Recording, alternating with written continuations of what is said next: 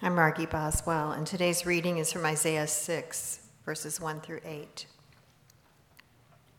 In the year that King Uzziah died, I saw the Lord sitting upon a throne, high and lifted up, and the train of his robe filled the temple. Above him stood the seraphim. Each had six wings. With two he covered his face, with two he covered his feet, and with two he flew. And one called to another and said, Holy, holy, holy is the Lord of hosts. The whole earth is full of his glory.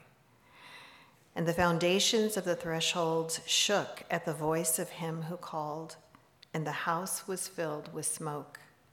And I said, Woe is me, for I am lost.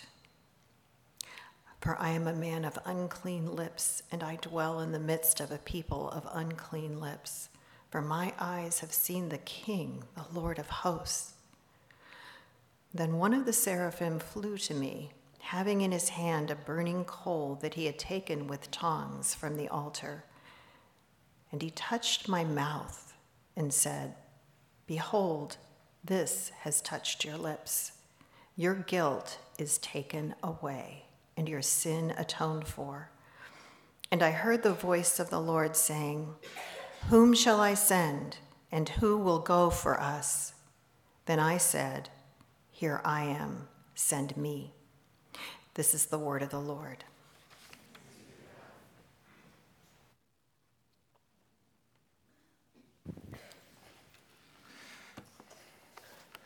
Well, good morning.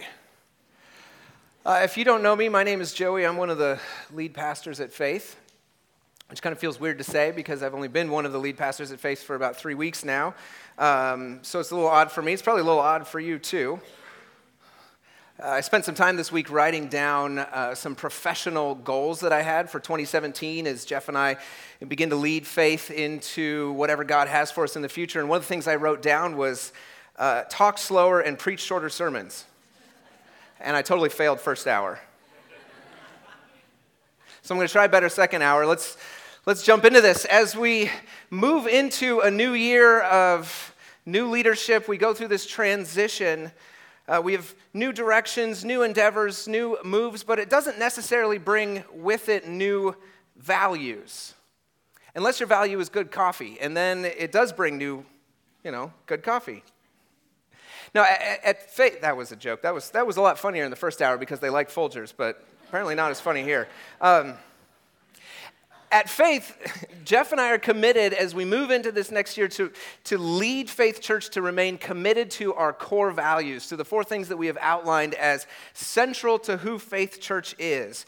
We fully intend to stay committed to being to keeping God at the center of our worship to remaining God centered, to remain a worshiping community that, that thoughtfully engages with God's word to us, to serve one another in the world around us with God's presence and His Word, to move across cultures and across geography with the, the message of the glory of God through the gospel of Jesus Christ. That's, that's what we're all about. So we've decided to take a few weeks at the beginning of this year uh, to just kind of talk through these values a little bit.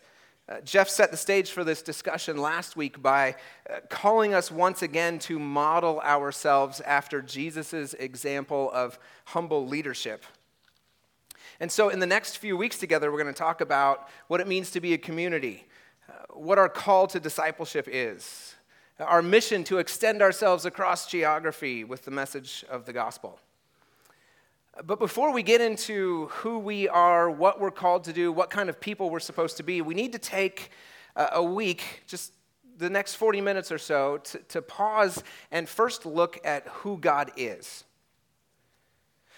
We have to keep in mind who God is because if we lose sight of God, if we lose sight of who God is, then all of this is pointless. You know, if we don't see God for who He really is, then there's no reason for us to assemble ourselves together or to give money or to donate time and effort. If we're not, as a people, committed to remaining centered on God, then you should go find another church. Because that's what church is about. So this morning we're looking at Isaiah 6, which you just heard read, because I couldn't think of a better passage to just sit in for a morning and see God described. To see Isaiah encounter God's presence, to see him, well, we need to do the same things that he did. I suppose is a good way to say it. We need to do what Isaiah did contemplate God's holiness, uh, feel the weight of God's presence, worship God for who he is and what he's done if you're the note taking type, those are the three main points. What we're going to see in this passage this morning uh, an opportunity to contemplate God's holiness, to feel the weight of God's presence, and to worship God for who He is and what He's done. Now, if you've never heard of this Isaiah guy before, it'd probably be helpful to know a little bit about him. Uh, Jewish tradition holds that he was an aristocrat, uh, or at least closely connected with the royal line. He seems to have an unusual amount of access to the kings during his career as a prophet. Uh, he ministered as a prophet in Judah, which, if, if you're a history person, uh, at, at one point in, in Israel's history, in the, the, history of God's chosen people, the, the kingdom kind of split into two Israel to the north, Judah to the south. He's in Judah, he's in the southern half of the nation, or the southern nation. And uh, his career, he, it lasted almost 40 years, six different kings, some good, some thoroughly incompetent, moving from a period of relative prosperity to uh, eventual despair, and uh, it seems like exile was right around the corner.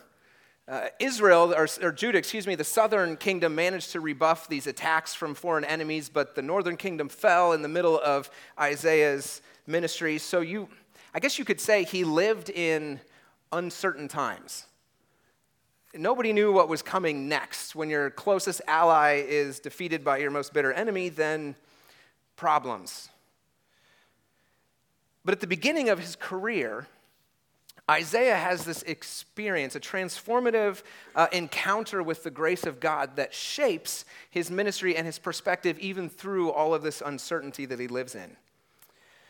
Take a look, if, if you've got a Bible, Isaiah chapter 6, take a look at how Isaiah describes his experience. Verse 1 In the year that King Uzziah died, he says, I saw the Lord sitting upon a throne, high and lifted up and the train of his robe filled the temple.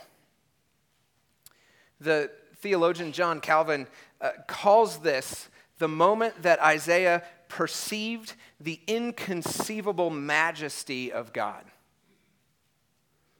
Isaiah sees the Lord, he sees God, and he describes this experience in the most majestic and regal and kingly terms possible high and lifted up, robes and thrones and temples. Well, that's not all that Isaiah, Isaiah sees. Look at verse 2. Above God, above him stood the seraphim. Each had six wings. With two, he covered his face, and with two, he covered his feet, and with two, he flew. Now, we don't know much about these angels. Um, this is the only time they really show up. The Hebrew word seraphim just means burning ones. And we don't know if that's because they had um, like a fiery appearance, perhaps, or if he calls them burning ones because of what happens later in this vision. Uh, but they're pictured as attendants, like they're waiting on God, waiting on God at his throne, ready to do whatever he commands. But they're not waiting silently, they're calling out to one another, and it's sort of got this feel of an an antiphonal call and response of one angel saying holy holy holy and another responding holy holy holy back and it's going it's going back and forth. And uh, the combined presence or the, the, the, combination of all this the, the voice of the angels praising the presence of god it, it causes the, the temple's foundations to shake and for smoke uh, to fill the room. It's an impressive sight if you were a king and inviting people into your throne room, this is the kind of you know, experience you'd like people to have to, to fall down in front of the majesty of your presence. And, and this is what happens to Isaiah. He's kind of overwhelmed in the instant that he has this experience. Another commentator calls it a, a scene of incomparable majesty. But I want you to notice, even with all the, the detail that Isaiah gives us, you'll notice that one person isn't described. He doesn't describe God other than to say that he's lifted up. We read about smoke and a throne and a robe and a shaking room and a burning fiery angels and the throne that he's sitting on, but we don't actually get a description of God. He remains undescribed in this passage. It's almost as if Isaiah can't even, can't even look on God. He's so bright, so unapproachable, so majestic that uh, Isaiah can only see the things around the edges of God. And so that's what he describes for us. Now, the angels, this is what's great. The angels here, they're not, they're praising God, but they're not describing his appearance, because um, that wouldn't be as much helpful for us as they are describing God's attributes, his character, what he's like. Take a look at verse 3. One is calling to another and saying, Holy, holy, holy is the Lord of hosts. The whole earth is full of his glory. Now, they're outlining for us two main attributes of God that are being described here his holiness and his glory. And that's what we're going to spend our time looking at this morning because uh, looking at each one in turn, knowing who God is, knowing what he's like, is central to right worship of God. It is absolutely critical that Faith Church remains centered on a right understanding of who God is. If we're going to move into 2017, continuing to fulfill our mission to declare the glory of God through the gospel of Jesus Christ to the ends of the earth, we have to have right front and center a, a vision of who God is, of who He really is. That's what holds all that we do and all that we're trying to become and all that we're trying to accomplish. That's what holds it together. So, as we walk through this passage, we're going to take the time to try to contemplate His holiness, to try to feel the weight of His presence, so that we can have this picture of God front and center to help us worship Him as He is and worship Him for what He's done. So, notice the seraphim, as they describe God, they're calling out, Holy, holy, holy. Now, the Hebrew language often repeats words in order, in order to communicate uh, magnitude or to convey emphasis. Uh, so you'll see this throughout the Old Testament. We often don't translate it because it's a little odd in English. Uh, there's a couple places that are kind of funny. For instance, Second Chronicles 31, uh, the people of Israel and Judah are bringing their tithes and their offerings into the temple. It's sheep and cattle and money and all this stuff. And uh, the Hebrew literally says they brought them in and piled them in heaps, heaps, because they were in really big piles. They piled everything in piles of piles. Another place in 2 Kings, God says he's going to take a dry stream bed and he's going to make it full of pools. Actually, what the Hebrew says, he's, he's going to make it pits, pits, pitted with pits. It's going to be so full of holes. The word is used twice. In another place, they bring out all the finest silver and the purest gold. The Hebrew says they brought out the silver, silver, and the gold, gold. It's a way of, of taking a category and, and elevating it, making it a superlative. But here, and only here in Scripture, do we have a, someone's character tripled. Some aspect of their character tripled. Here and in Revelation, when we read holy, holy, holy, it's like taking a superlative and making it a super superlative. We're into an entirely new category of holiness here. One holy won't cut it. Two holies won't do. It takes three to get us up into the category of where God's holiness resides. So, what is holiness? Have you ever asked yourself that question? What, what is holiness? Um, we sort of have this idea it means set apartness, maybe separatedness, or at least there's an opposite between the holy and uh, what's common. You know, what's holy is set apart. And that's part of it. Um, some Hebrew scholars say that the word means something like infinitely unique superlativeness, which is kind of a fun phrase. I like that one. Uh, on the other hand, it, it, can also carry with it ideas of radiance or of beauty or of brilliance. Uh, thinking, think of looking at a, an absolutely perfect diamond shining under the lights as the purity of its character reflects uh, rainbows into your eyes this sort of captures the facets of the word holiness, of this infinitely unique superlativeness that, that shines in its brilliance and in its beauty. As Psalm 96 says, worship the Lord in the splendor of his holiness. So, if we think of holiness as uh, the absolute infinite majesty and brilliance of God, it, it's so far beyond what we can think or imagine that it would astound us if we were confronted with it, if we came face to face with God's holiness, like Isaiah was. But it's not just the superlativeness of Isaiah or of God's uh, abilities that Isaiah sees, but it's also the, the magnificence of his character. Jonathan Edwards was probably the greatest American theologian so far, and, and, he wrote this in his book, Religious Affections. He said, The saints and the angels do behold the glory of God consisting in the beauty of his holiness. And it is this sight only that will melt and humble the hearts of men and wean them from the world and draw them to God and change them. He says, A sight of the awful greatness of God may overpower men's strength and be more than they can endure. But if the moral beauty of God be hid, the enmity of the heart will remain in its full strength, and no love will be kindled. Think of Moses showing the power of God before Pharaoh.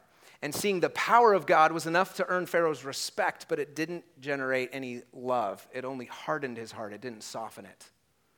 What Isaiah is seeing here is not just the, the majesty of God's power or of his wisdom, but he's also seeing his holiness, his beauty.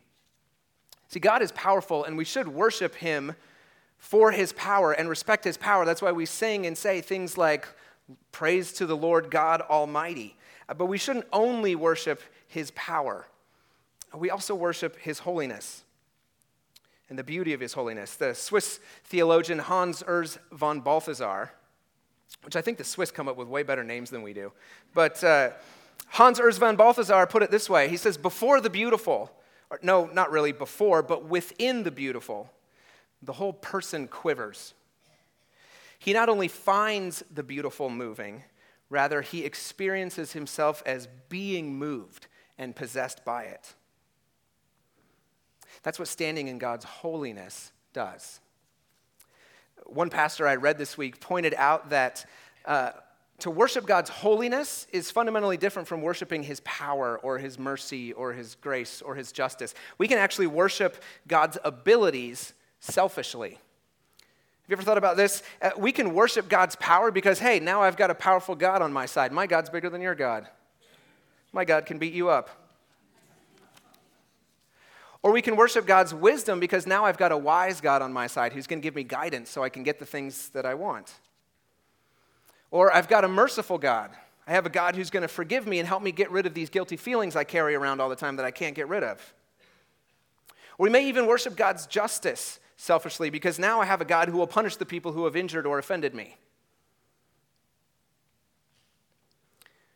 But when we worship God for what he can do and what he can give us, we're not loving and adoring and worshiping Him for His sake. We're loving and adoring and worshiping Him for our sake. It's selfish worship. It's like pandering to a person who's more powerful than you are, hoping that they'll come through for you when you need it. And if we do worship God as fundamentally powerful, or even fundamentally merciful, or gracious, or just, or wise, then when He doesn't deliver on what we think He's promised us, what happens? We walk away. We say things like, How could God possibly love me and allow that to happen to me? I thought God was more powerful than that. I thought He'd exercise that power on my behalf.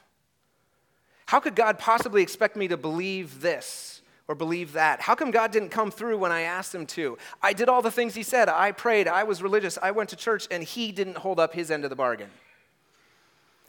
That's worshiping God for what He can do, not for who He is we can worship God's power or his mercy or his justice or his wisdom or his grace, and we can worship it selfishly because of what it does for us. To worship God's holiness is to worship his character that is of no practical use to us. Think about it. What do you do with God's holiness? What good is that for us? The only thing God's holiness does is get in our face and show us how unholy we are in comparison. That's it. So if you're worshiping God's holiness as the seraphim are, then you know that you're worshiping God for who he is, not just what he can do for you. Notice verse 3, it says that these seraphim are calling out, Holy, holy, holy is the Lord of hosts. It, like I said earlier, it has that antiphonal sense to it where they're calling it back and forth to one another. They're obsessed with God's holiness, they're, they're floored by God's holiness. They can't get over it. They can't get enough of it. That's the whole theme of their song, is just saying over and over and over again, Holy, holy, holy is the Lord God Almighty.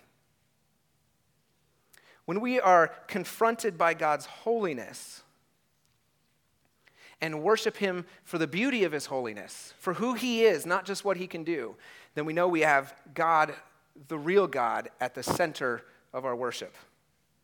If we want to remain a people who are God centered, we have to have God's holiness, the infinite uniqueness of His moral perfection, the unsurpassed greatness of His power, His holy wisdom, His holy love, His holy mercy right in front of us. Or we're going to lose sight of who God really is. We have to continue to contemplate His holiness. But in addition to that, I also want to lead us to see how Isaiah felt the weight of God's presence, because we too need to be able to feel the weight of God's presence in our own lives. Uh, notice again the seraphim as they're calling to one another, Holy, holy, holy. They're also saying the whole earth is full of his glory. Now, glory is another one of those church words we use, and it's really hard to put a definition on it. We tend to think it means something like, I don't know, bright, shimmery radiance or something like that, sort of coming out of God and actually, that's, that's what the New Testament flavor of it is. We use words like uh, radiance or a luminous manifestation of God's presence to, to help us understand his glory. But in the Old Testament, glory is a much earthier word. It's a word meaning heaviness or weight. Something heavy is the opposite of something light. Something weighty or real or permanent is the op- opposite of something light or temporary or illusory or insubstantial. When we're talking about God's glory, we're talking about God's permanence, about ultimate reality. When we talk about God's glory, what we're saying is that God alone is ultimate, God alone is real. God alone is, is weighty. There's a, a thickness and a heaviness and a, a realness to God. When it says that the whole earth is full of his glory, it's saying that the entire earth feels the presence, feels the weight of God's presence. That God's presence is pressing down on earth and those in it. That the glory of God, the weight of God, is more real than the earth itself. It's a, it's a fact of physics, you know this, that lighter things always make room or make way for heavier things. I learned this very clearly when we lived in Texas. There's one rule of the, of the road the larger vehicle always wins. The bigger vehicle always has the right of way. That's just the way it works. If you're small, don't go first. Because the heavier thing always moves the lighter thing, and you don't want to be the lighter thing. If you take a large boulder and you drop it into a lake, what happens? There's a big splash, there's a water quake. The water moves, the lighter thing moves out of the way and makes way for the heavier object. If you go step out on a sheet of thin ice, what happens? The ice gives way. You have more glory than the ice, and you go right through it. Just like the rock has more glory than the water, you have more glory than the ice. Yesterday, I was bringing the trash cans back up from, from the uh, street, and I did something funny as I put one of them away and uh, moved funny and smacked my hand right on the handle of it. It was really, there was a weird bruise and kind of this big grape sized lump on my hand. And in that moment, that trash can had more glory than I did. It was weightier, it was heavier. I couldn't move it. It was substantial, and I was the one who made way for it. Have you ever noticed as you read through the Bible that every time the presence of God shows up, the earth shakes? Every time the glory of God weighs down on the world, it's the world that moves and makes way. Just like here in the temple, like what Isaiah experienced, the weightiness of God, the glory of, the, of God, it shook the temple. Think of Moses when he heads up to the mountain and the glory of God comes down and it's shaking the entire mountain. And Moses says, God's up there, let's go. And the people are like, why don't you go for us? Because when God's presence shows up, everything else gives way. Now, some of what I'm saying here I got from Tim Keller, who's a pastor up in Manhattan. He points out that when God is just a concept, to us and not a reality to us, then we weigh more than God does. We have more glory than God. God as a concept doesn't weigh very much in our lives because he's just an idea, he's not a reality.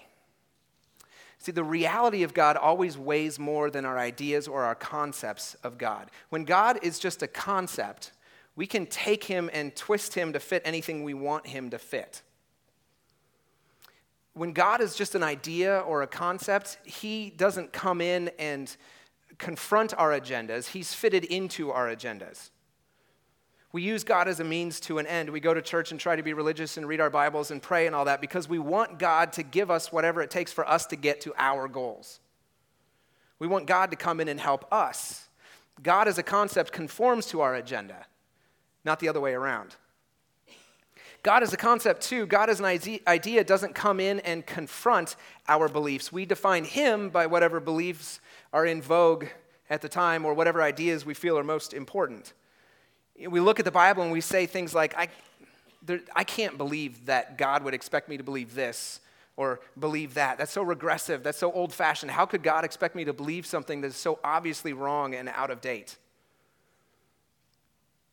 Because God as a concept is lighter than we are. So we form Him to fit us. We weigh more than God, we have more glory than He does. But God is a reality. When we're confronted with the realness of God, He is always heavier than we are. God, as a reality, comes in and confronts our beliefs. The real God comes in and disagrees with you. If it bothers you that there are parts of the Bible that bother you, then your fundamental assumption is that if there is a God, he wouldn't disagree with you. That makes you heavier than God. You have more glory than God does.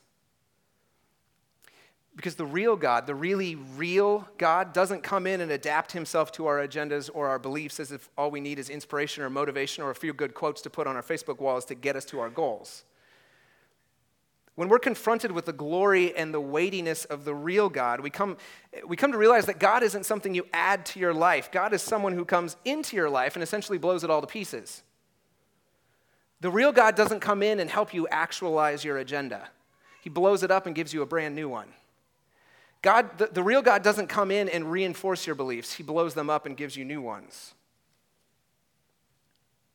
When Isaiah walked into the temple, and saw the Lord high and lifted up, and the train of his robe filling the temple, and the smoke and the shaking and the seraphim and all that, he didn't go, Oh, there really is a God. No, he already believed in God, but this experience is one where he moved, I think, from God as an idea to God as a reality. He felt the weightiness of the presence of God. That's why theologians uh, have looked at this passage as, uh, as Isaiah's calling as his launching out into ministry because this is what changed everything else about his life. And this is why I'm saying we need to feel the weight of God's presence. We need to contemplate his holiness and his glory until we feel the weight of his presence so that we can, like Isaiah, worship him for who he is and for what he's done. Now, check out Isaiah's reaction to this scene. As we move into talking about worshiping God for who he is and what he's done, look at how Isaiah reacts to this scene of, uh, of God's unmitigated glory. Uh, he recounts for us his own words. Take a look at verse 5. And I said, Woe is me. Woe is me, for I am lost. For I am a man of unclean lips, and I dwell in the midst of a people of unclean lips. For my eyes have seen the King the Lord of hosts. Isaiah's response to seeing God's infinitely unique superlativeness and feeling the weight of the presence of the ultimate reality of God is to say, Woe is me. It's almost an inarticulate cry of despair, a groaning before the face of God. It's the cry of someone who has been uh, utterly reduced to nothing in God's presence. And that's why he follows it up immediately by saying, I am lost. I am lost. I am ruined. I am cut off. I, I'm bereft. In other words, I am utterly destroyed. There's nothing left of me in the presence of God. I have nothing on which to stand the ultimate reality, the, the weightiness and the splendor of God has impressed itself upon Isaiah, and in a moment, he realizes in the presence of God, I'm nothing. So he confesses his sinfulness. He says, I am a man of unclean lips, and I dwell in the midst of a people of unclean lips. And given those qualifications, now my eyes having seen the King, the Lord of hosts, I am undone. Now, we're not really sure why Isaiah focuses on his lips. Uh, some think, I mean, obviously it stands in for the whole of his person, but some think he, he uses lips because he's a prophet. That's where his words come from. Uh, he may have been a very eloquent young man, like this is the this is the best part of him. The best part of his abilities is, is his rhetoric, his ability to speak. And he's saying, even this in God's presence is worth nothing. But not only that, he, he lives in the presence of a people who are unclean in the same way he is, a, a, a people who have nothing to offer to God. It's almost like Isaiah is saying, uh, it doesn't matter who you are, it doesn't matter what you've done. It doesn't matter where you've come from, what race or ethnicity you are, or what your last name is. In the presence of God, you and I have nothing. We have nothing but a confession of our unworthiness. And here's the thing when you realize that, when you realize that in God's presence we have absolutely nothing but our own unworthiness, that's how you know you've actually gotten into the presence of God. God, the real God, not the concept God or the idea of God. When you start to think, I'm a sinner, when you stop putting the blame for what's wrong with the world out there in others and start saying, you know what, it's in here, it starts right here. When you start realizing, I am more selfish, I am more evil, I am more capable of heartlessness and pettiness and cruelty and malice than I ever thought, when, when we realize that, then we know we're actually in the presence of God and His holiness and His glory. And to realize this is who I am in God's presence this is who God is in my presence. That in itself is an act of worship. To say, Woe is me, I am undone, is to worship God by recognizing who He is and who I am in comparison. When I was in college, I briefly considered joining the Iowa National Guard. Uh, I was a saxophone player. I was a music minor in college. Played saxophone in our school band. There were only two or three saxophone players, so it wasn't all that difficult to have first chair. I thought I was pretty decent at it. And my uh, private instructor was the conductor for the Iowa National Guard Band, and he wanted me to join the National Guard so I could come play in the band. So I went with him once, uh, one weekend to drill in Fairfield, Iowa, just to experience what it was like, right? So I bring my saxophone, I'm thinking, eh, I'm, I'm pretty good here. And I, I sit down with these guys who have been playing for 30 or 40 years. And we're given some brand new music. We're all sight reading it, it's new to everyone. And these guys are just playing through it like they've rehearsed it a hundred times. And the, for me, the notes are flying by so fast. I have no idea where we are. I have no idea what's going on. I'm just sort of sitting there honking out a note every few seconds, hoping it's the right one. And I'm sitting in the presence of, of human superlativeness at playing a musical instrument. And I thought I was pretty good at it. And, and, the reason I remember this moment so clearly is because I thought I was pretty decent. And then I'm sitting in the presence of someone who actually is good at it. And I'm like, woe is me. I am a man of unclean lips. right? this is what happens whenever you get in the presence of someone who's better than you are at the thing you've staked your identity on. Right? Every time you, th- you think, this is the core part of me, and then you come, you run up against someone who's better at it than you are, it's crushing absolutely crushed my self esteem as a saxophone player, which was good because then I actually started practicing.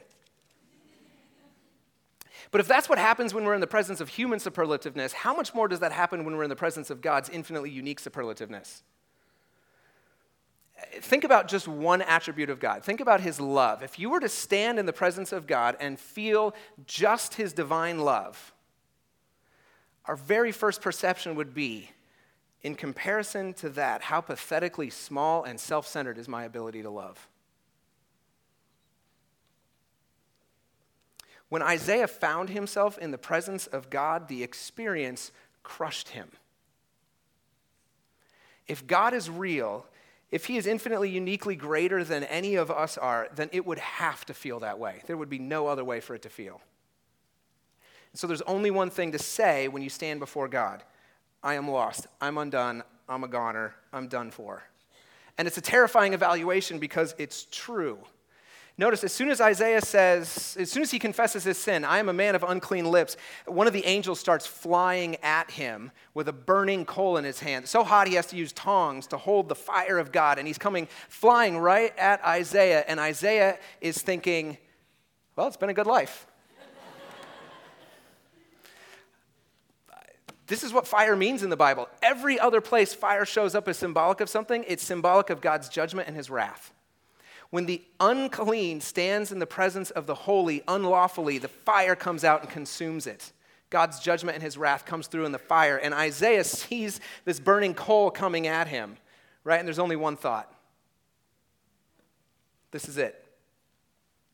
I think Isaiah was certain that he was about to be crushed into non existence by the holiness of God.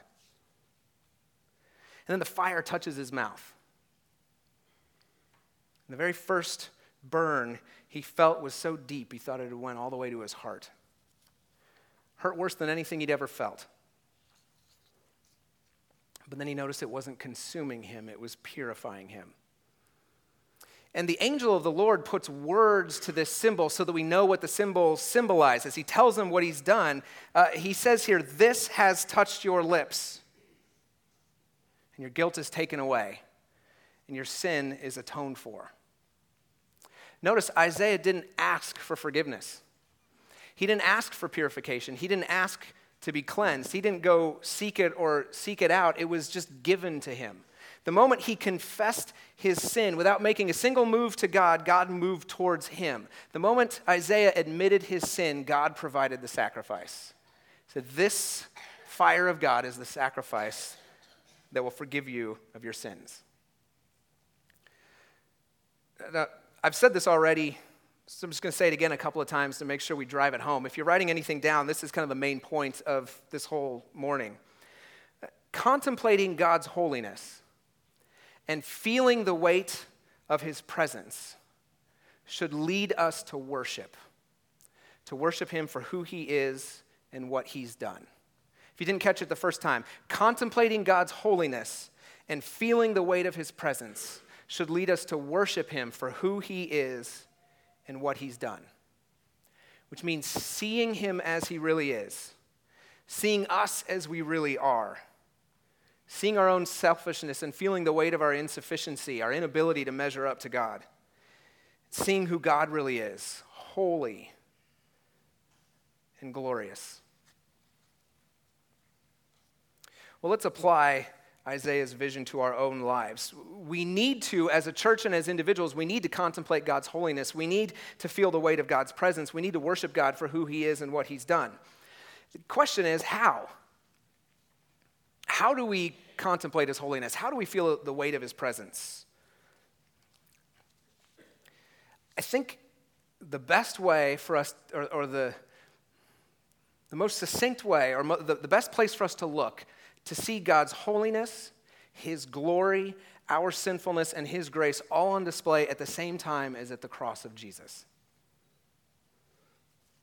Think about it. Jesus was another person who stood before God. He stood before the judgment and the wrath of God. He didn't deserve to be there. He was the one person in all of history who could stand before God without being overwhelmed by his holiness and his glory because he shared in that holiness and that glory. Because Jesus was also God himself. But the fiery judgment and wrath of God came on Jesus and consumed him so that it could purify us. He took the fire of judgment so that you and I could taste the sweetness of God's divine grace. If you want to see God's holiness and feel the weight of his presence, look at the cross. In his introduction to the book of Hebrews, the author of that particular letter writes this He says, Long ago, at many times and in many ways, God spoke to our fathers by the prophets. But in, this, but in these last days, he has spoken to us by his Son, whom he appointed the heir of all things, through whom also he created the world. Jesus is the radiance of the glory of God and the exact imprint of his nature, and he upholds the universe by the word of his power. And after making purification for sins, he sat down at the right hand of the majesty on high. Having become as much superior to the angels as the name he has inherited is more excellent than theirs.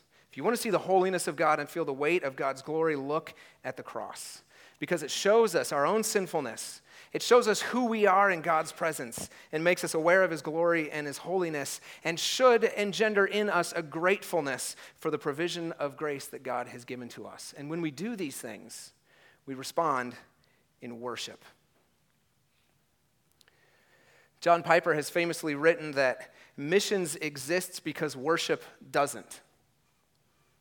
It's probably one of the most brilliant things he's ever said. He's arguing that missions is not the ultimate goal of the church, not even faith missionary church. We're not here for missions. Missions is not the ultimate goal, worship is. Missions exist because worship doesn't. When this age is over and the countless millions of the redeemed fall on their faces before God, he says, missions will be no more. It's, missions is a temporary necessity, but worship abides forever. The worship of God for who He is and what He has done, that's the fuel for everything else we do at faith, missions included.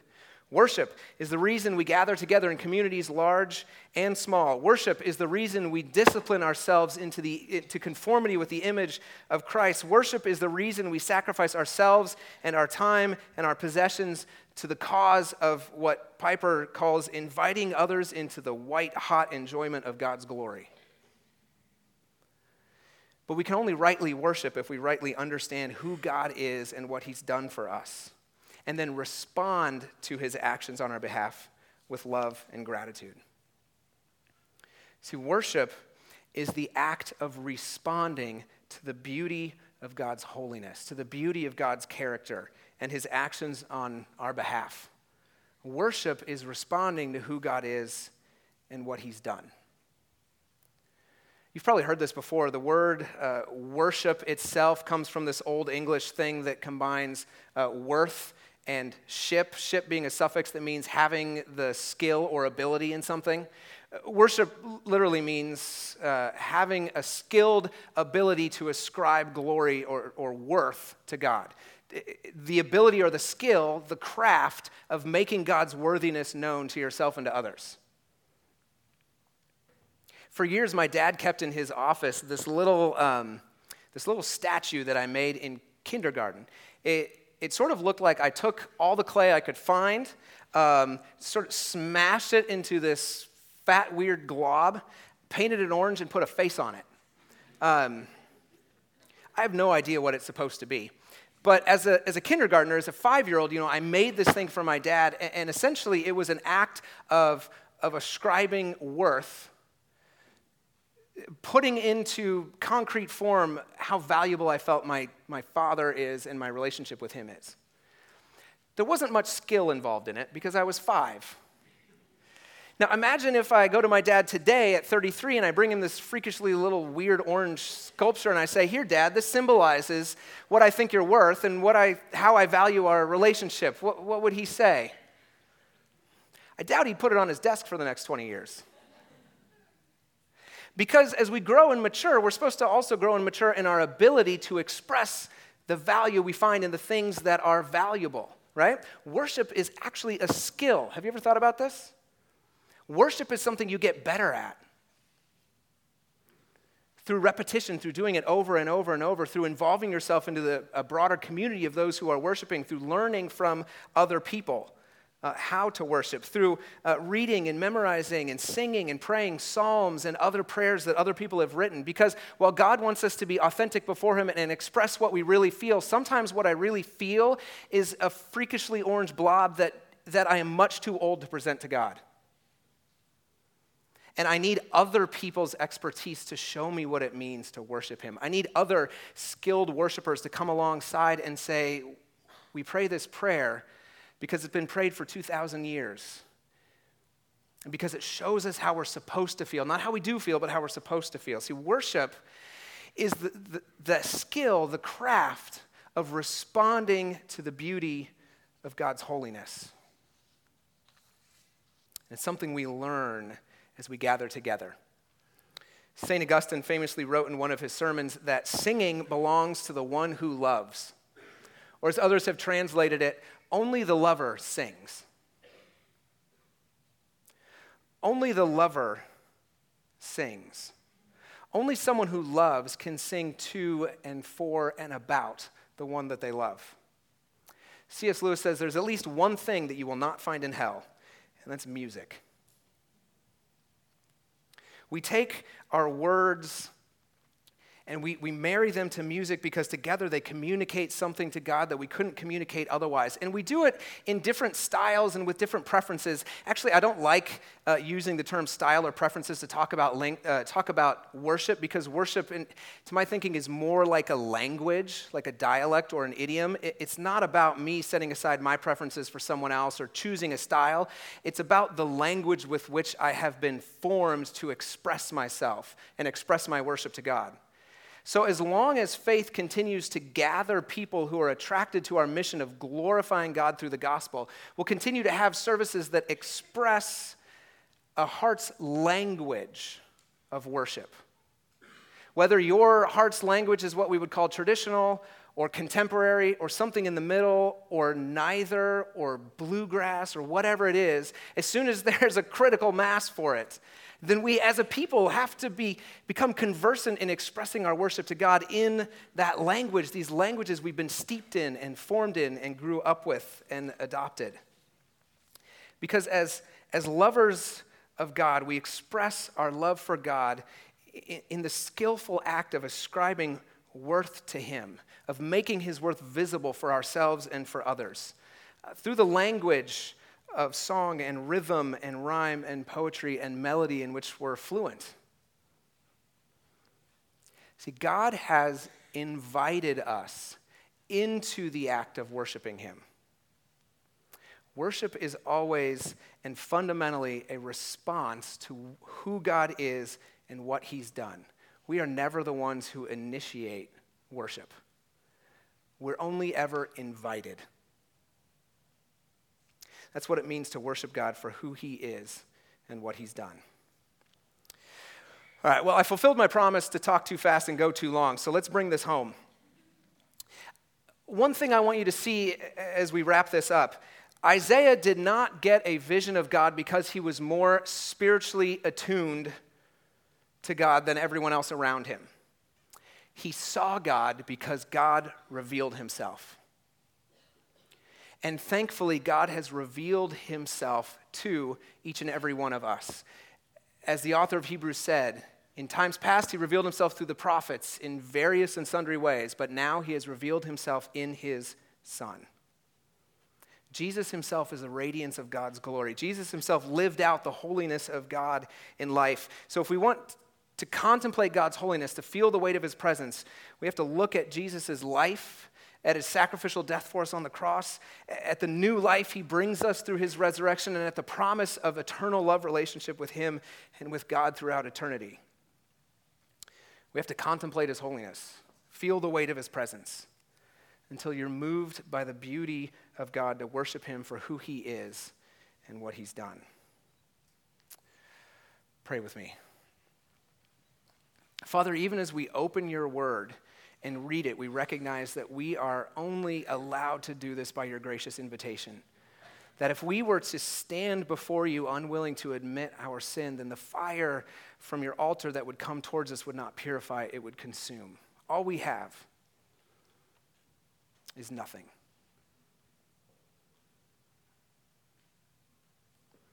Give us an experience of your holiness. Help us to feel the weight of your glory so that we may in turn be a people whose habitual response is worship, our response to your beautiness. In Jesus' name, amen.